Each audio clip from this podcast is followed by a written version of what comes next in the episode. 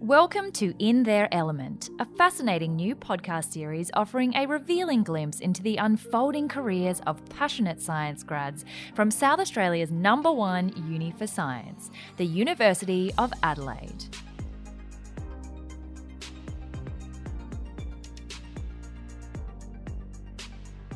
In this episode, we're chatting with ecology graduate Jacob Marr. Jacob started off with a straight Bachelor of Science at the University of Adelaide, but entered into the BSc Advanced program after his first year.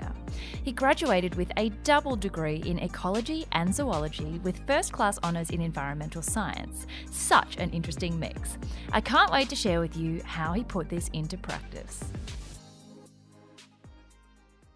Jacob, welcome to the show. Hi, Sarah. Thanks for having me on. Thank you so much for joining. So, before we start, we ask every guest on the show a little icebreaker. What is the coolest scientific fact or discovery you know of that you think needs a little moment of appreciation? Ooh, well, that's an interesting question. I suppose as science is ever changing, these new sort of cool facts always come along. But one thing I've been um, particularly taken by recently um, was that in Mumbai, there has been some correlation shown that the presence of uh, leopards in a um, in a large city park has reduced the instances of rabies in people living near the park. So there's this incredibly dense population of leopards living in this national park in the like middle of Mumbai. There's like 40 leopards or something in this park, and they've been reducing the numbers of stray dogs around this park, um, which has then reduced the instances of dog bites and then reduced the instances of rabies in people living near the park. So yeah, I, I just think that's pretty pretty interesting. Oh my gosh, that's a great yeah. fact to start with. that's exactly yeah. what we look for, you know, is those instances of patterns out there that have, you know, like a butterfly effect onto others that affect our lives that you would yeah. never necessarily attribute to science. Exactly. Mm, these these you know top order predators predators are actually providing a ecosystem service that you know most people wouldn't even think would happen. So it's um yeah, it's pretty interesting stuff. Mm. I even find that links to the whole concept of like all of us just want to get rid of spiders because we hate them, but then realizing, you know, what would actually happen as a flow on effect of uh, doing that. Yeah, exactly. They keep things in check in nature. Like, yeah. somebody has to think about that. That's what you guys actually do. yeah, yeah, yeah. So yeah, it's interesting to see, and um, that sort of stuff uh, happening sort of in the um, the realm of sort of like urban ecology and stuff's quite interesting. Where uh, as we are sort of you know human centric world expands, we kind of come in in contact with nature more often, and uh, yeah, it's it's pretty interesting sort of stuff. So I think that kind of leads really nicely into you know the world of ecology and how you got enticed into that. What actually is the body of science that is ecology? Like, explain. I know it's, you know, the relationship between organisms and their environment, but you mentioned then urban ecology as a specific type. So, to the layperson outside of science, like myself, what is the world of ecology and what does that actually mean? Yeah, so you're, you're totally right. It's the study of sort of the interactions between life in the environment and the environment itself. And that can be biotic or abiotic, so living or non living. So it covers things from energy flow systems and the regulation of energy through the environment and how that affects other things, but also the interactions between species or species in the physical environment. It's it's quite broad, really. Um, it covers a lot, and it's it's actually kind of one of the newer sort of fields of science, relatively, and it and it's pretty well defined by its interdisciplinary approach. Um, so yeah, it looks at everything from life processes, interactions, and the adaptations that uh, animals and plants and fungi and viruses and everything else have with the environment and and then the movement of materials and energy through that system and then the the successional development of of the environment in relation to that That's so cool. I think I pretty much just realized that all of those sort of puzzling questions out there, like the ones you just mentioned, that that's actually called ecology. Like, yeah, I just put it together that that's what that it, is. it just made the pretty, connection. It's pretty all-consuming. like it, it, it, takes on so much, and and it, and it interacts with the human world as well. So there there are fields of human ecology, but the interaction between people and the environment is um, is massive, and we have such a huge effect on the environment. So we're just a part, just as much a part of that system as anything else. So yeah. And does urban ecology mean sort of bringing that out of just the fields and you know the natural environment and into cities, like densely populated areas? Yeah, um, so it's it's it's taking that and looking at it in the urban environment. So seeing how the environment that we create for ourselves and, and what things thrive in that environment as well, and and how we can thrive in that environment too, because we've only been living in these sort of dense populated places relatively le- recently in terms of history. So uh, seeing how that all interacts is is is pretty interesting stuff. I read that you actually started off in zoology and genetics, but then swapped to ecology. So, yeah. talk us through how, you know, when you were younger, you originally became interested in science more broadly, and then started to distinguish your interest between those fields and why the change? Yeah, sure. Um, so, yeah, I was always interested in animals, um, especially as a kid. I think that's sort of a natural fascination that a lot of people hold. Um, I just sort of never really lost it, I guess. I kind of just kept being interested in that sort of thing.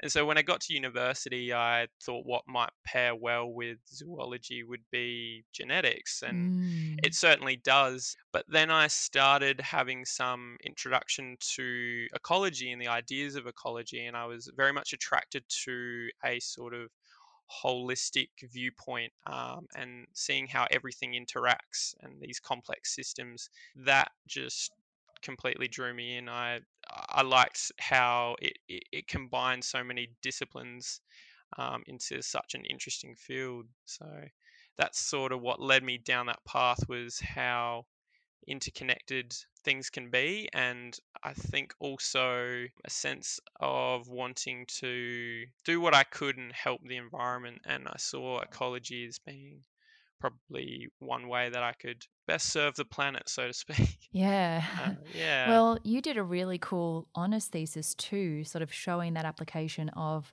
the skill set that you ended up with yeah. by combining zoology with uh, ecology on the changing conservation role of Australian zoos through time and yeah. were awarded the top prize. So, congratulations oh, on that you. project. and I think that gives us a really good understanding of how, in practice, your skills become really relevant.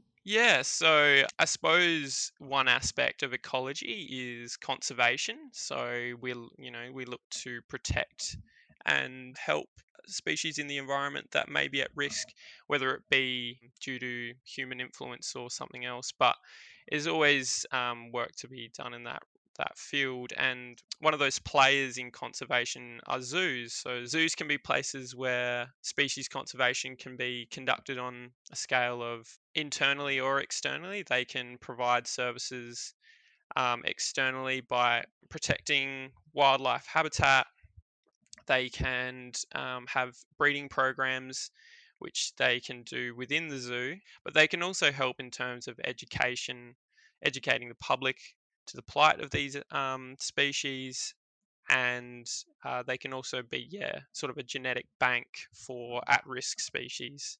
So, my honours thesis was looking at how zoos have fulfilled that role and, or are moving into that role of becoming these places of conservation. Zoos were originally menageries, so basically just collections of animals that were kept by rich people for for, for entertainment. And then they became sort of more public places again for entertainment. You would go to a zoo to, you know, see the lion and, you know, have a lovely day out. And obviously that's still kind of what people do, but zoos are trying to move towards becoming these institutions of conservation and um, education. So basically, I took the collection demographics of these uh, of these zoos in Australia, and I looked at them through time to see what kinds of species they were holding and how that changed, and to see if that was reflecting conservation ideals. So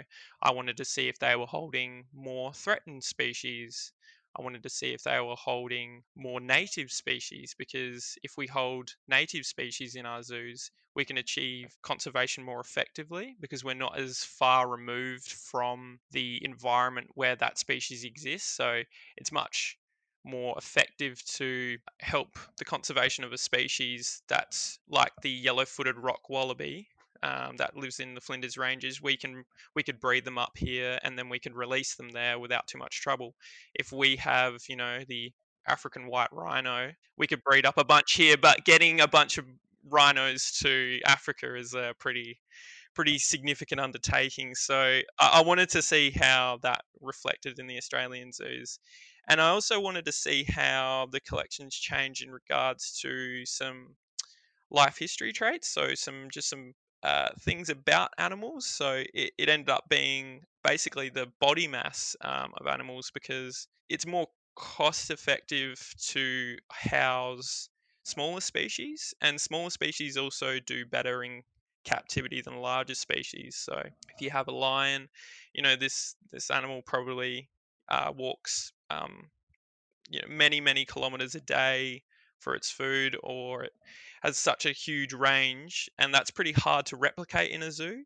We have open plain zoos that we can do that sort of thing in, but it's it's much less effective than say housing a, a small frog which could live in a enclosure quite happily breed quite well and you could keep it yeah much more effectively than a, a large animal and then the other thing i looked at was um, charisma so there's this thing Eh, people may have heard this term called charismatic megafauna. What we would typically call like something like a lion, a panda, these big mammals that um, we consider to be quite charismatic. People like them. There's a lot of public interest in them. So looking at whether or not zoos were um, sort of leaning towards holding species that people like to see and seeing if yeah they're holding them in I guess in instead of holding species that actually might need conservation. Obviously, these two things inter intersect quite a bit.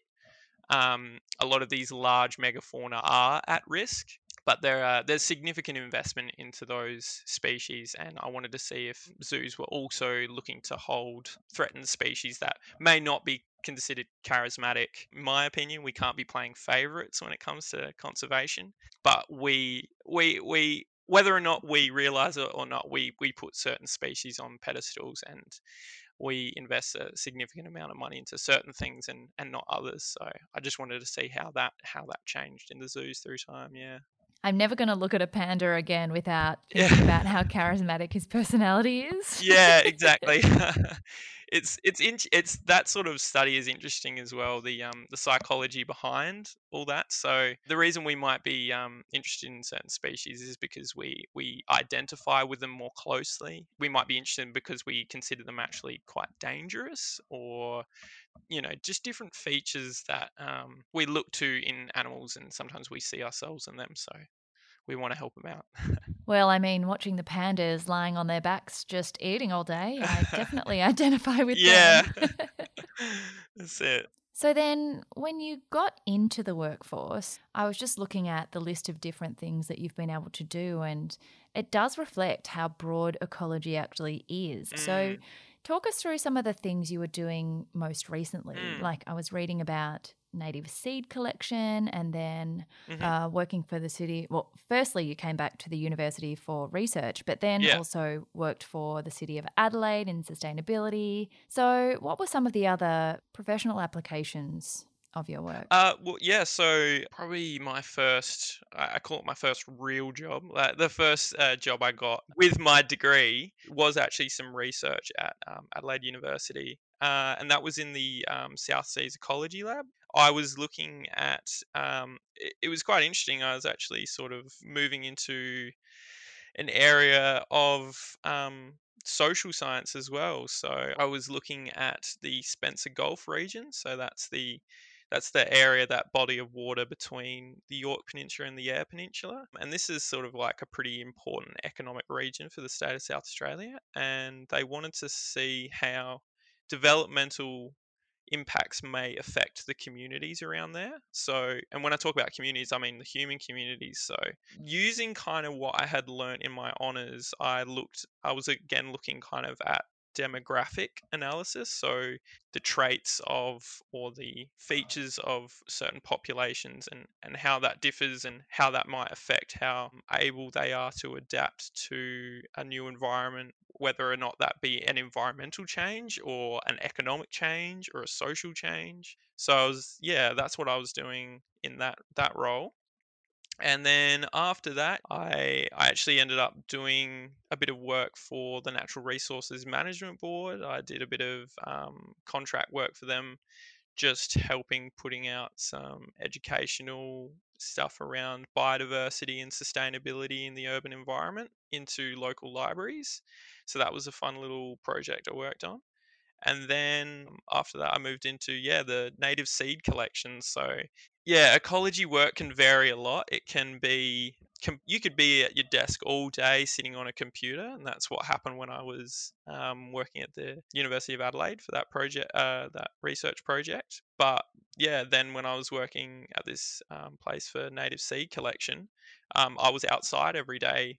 We would uh, go to certain sites, um, find and identify native local species, and collect seed from them, which would then be processed and used to in um, revegetation projects. So, like mine sites, uh, wind farms, just re- rehabilitating mainly in the arid areas. Um, I just can't believe how broad the amount of different projects you've already worked on has been. it's so fascinating yeah. and it makes it really hard to imagine actually how you prepare for it in a study sense.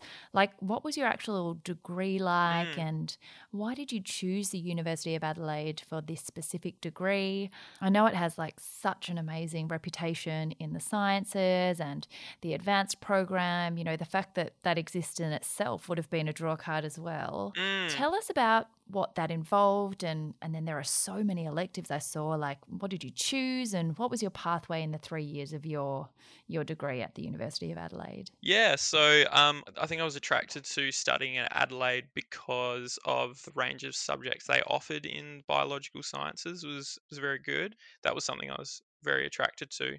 And I think part of the reason I was attracted to Adelaide was partly for its history the um, the work that had been done at the university is um, extensive and and just the location as well. I thought it would be such an interesting place to go.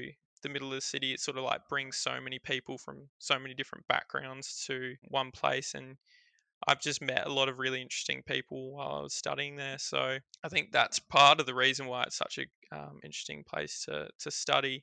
I think that the work that's being done at Adelaide is um, yeah, really interesting in terms of ecology with some pretty interesting approaches um, and new technologies that are being utilized. Oh, that's so cool. And I think one of the other things that has been mentioned a lot of times is how much practical experience you can get. Yeah. As you mentioned, there's, of course, you know, a lot of work necessarily that involves sitting down and being in labs, but mm. you guys have access to the um, South Australia Museum and State Herbarium. There's like so many, I mean, there's a co located environmental institute. There's so many places you can go and get your hands dirty, literally. yeah, exactly. And and for my entire duration while I was at the University of Adelaide, I, I was I was volunteering at the museum. So to have that resource literally on like the back doorstep or the front doorstep of um, the university is is is fantastic. And um, I actually got a job there, which I um, I still do casually, um, which is uh, information officer. That's so cool. Yeah, so there's this public interaction spot in the Adelaide Museum. It's called the Discovery Centre, and people can bring things in to have identified. People bring things in to donate, and people just come in to ask questions. And it's a it's a pretty cool little room up there. We've got some uh, microscopes, and there's a beehive with um, which you can look into and everything. And so the kids love it, and there's some live animals and stuff. But it's just like a really good way to sort of actually have some interaction with the museum if you're ever interested in, in going there and asking some questions. Yeah, well, next time I'm in Adelaide, I'll pop by and have a visit.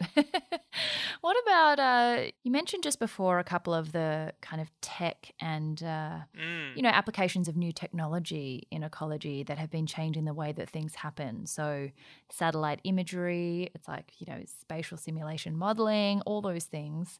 I looked at that and didn't know what any of them meant. So, do you want to tell us a bit more about the way that tech is changing the industry as well? Yeah, sure. So, as, you said, one of the big areas that's used is with satellite technology and things like GIS, which is Geographic Information Systems, that utilizes satellite and aerial photography as well as like thermal imaging to get a picture of the environment from an aerial perspective. So, you can basically with a lower amount of effort cover you know a, a, a bigger area so to speak. So in ecology often a, a way for looking at the environment and looking at populations is you can you could go out there and physically draw out these transects so like basically a line and you would go along and you could record each species at that point it's a very labor intensive way of looking at a large like large scale environment. so using things like GIS, we can look at huge areas of the land and environment and and the sea, and and we can map that out, and we can look at these environments um, on a big scale without having to put in the huge amount of effort that it would take to spatially present that um, Gosh, if we were going out game there changing. walking around. Yeah, it's a bit of a game changer. So there's that sort of stuff. And then other technologies definitely come into play is the use of drones as well. The use for dro- drones is it keeps surprising me what they do with it. I mean, I've seen things where they'll send drones over rainforest habitat to identify places where orangutans might be able to have habitat so they could identify how how good a habitat it is for a certain species or something. On the other hand, they've got things like drones. Like a couple of years ago, they had this uh, robotic drone on the Great Barrier Reef that was killing, would go around and kill these uh, invasive s- starfish called uh, crown of thorns. So this, like, basically, this robot would sort of swim around and um, inject these starfish, which feed on coral polyps would inject them with a, a toxin to kill them and yeah just to and help the to help the coral rebuild i think the other big area which is worth mentioning would be genetics. So genetics can be used very effectively in ecology as well. So yeah i, I went down that route of zoology and ecology but i had um, several people in my cohort who went down the ecology and genetics route and it, they've they've gone into some pretty interesting stuff where you can look at the uh, um, use genetics to look at the micro or macro environment and even things like bio tagging where you can you can take samples from a body of water and you could probably and, and identify multiple species that are living in there just from trace genetic material in that water.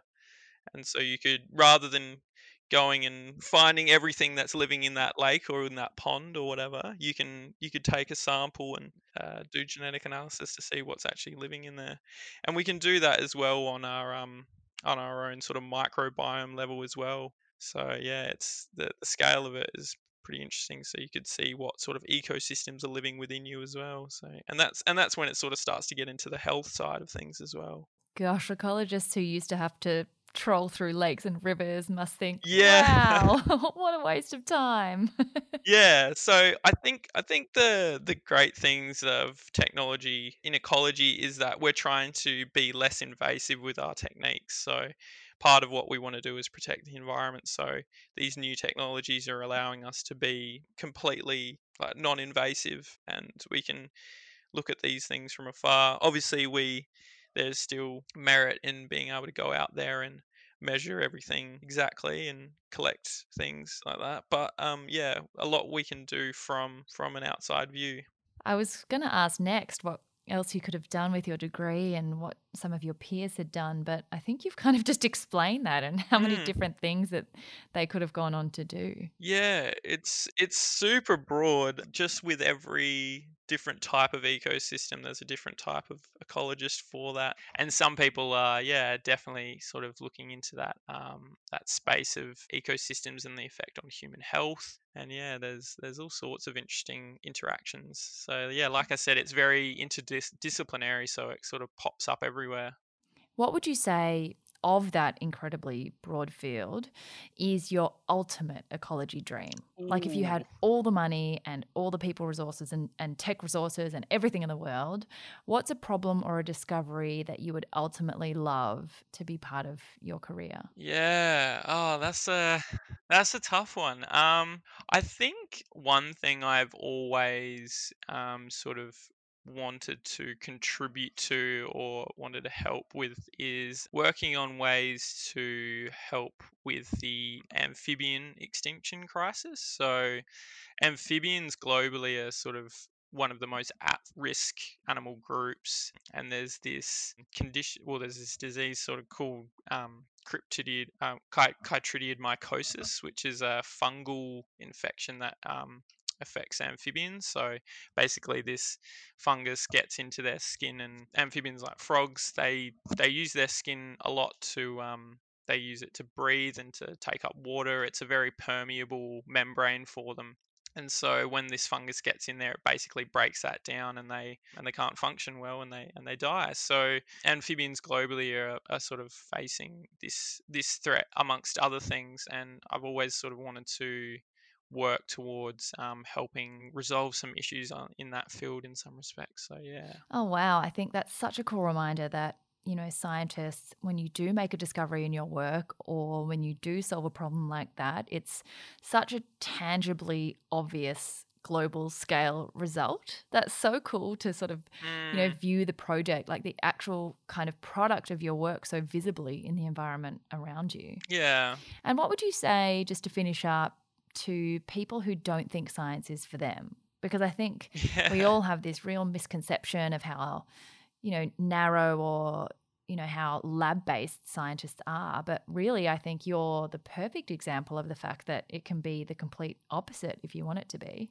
Yeah, oh, totally. It's it's just so broad. Like to me, it when people say they don't like science, it's like you're saying you don't like art. It's just so ver versatile, and I just think we all are scientists anyway, generally. So whether you like it or not, you benefit from science, and you and the world benefits from science, and and you're a scientist yourself. So um, yeah, I'd, I'd take a second look at it, and you know, it's it's not all lab coats and lab experiments and things like that. But even though that's cool as well, but yeah, it's it's certainly a very very broad broad field, and there's something for everyone in it.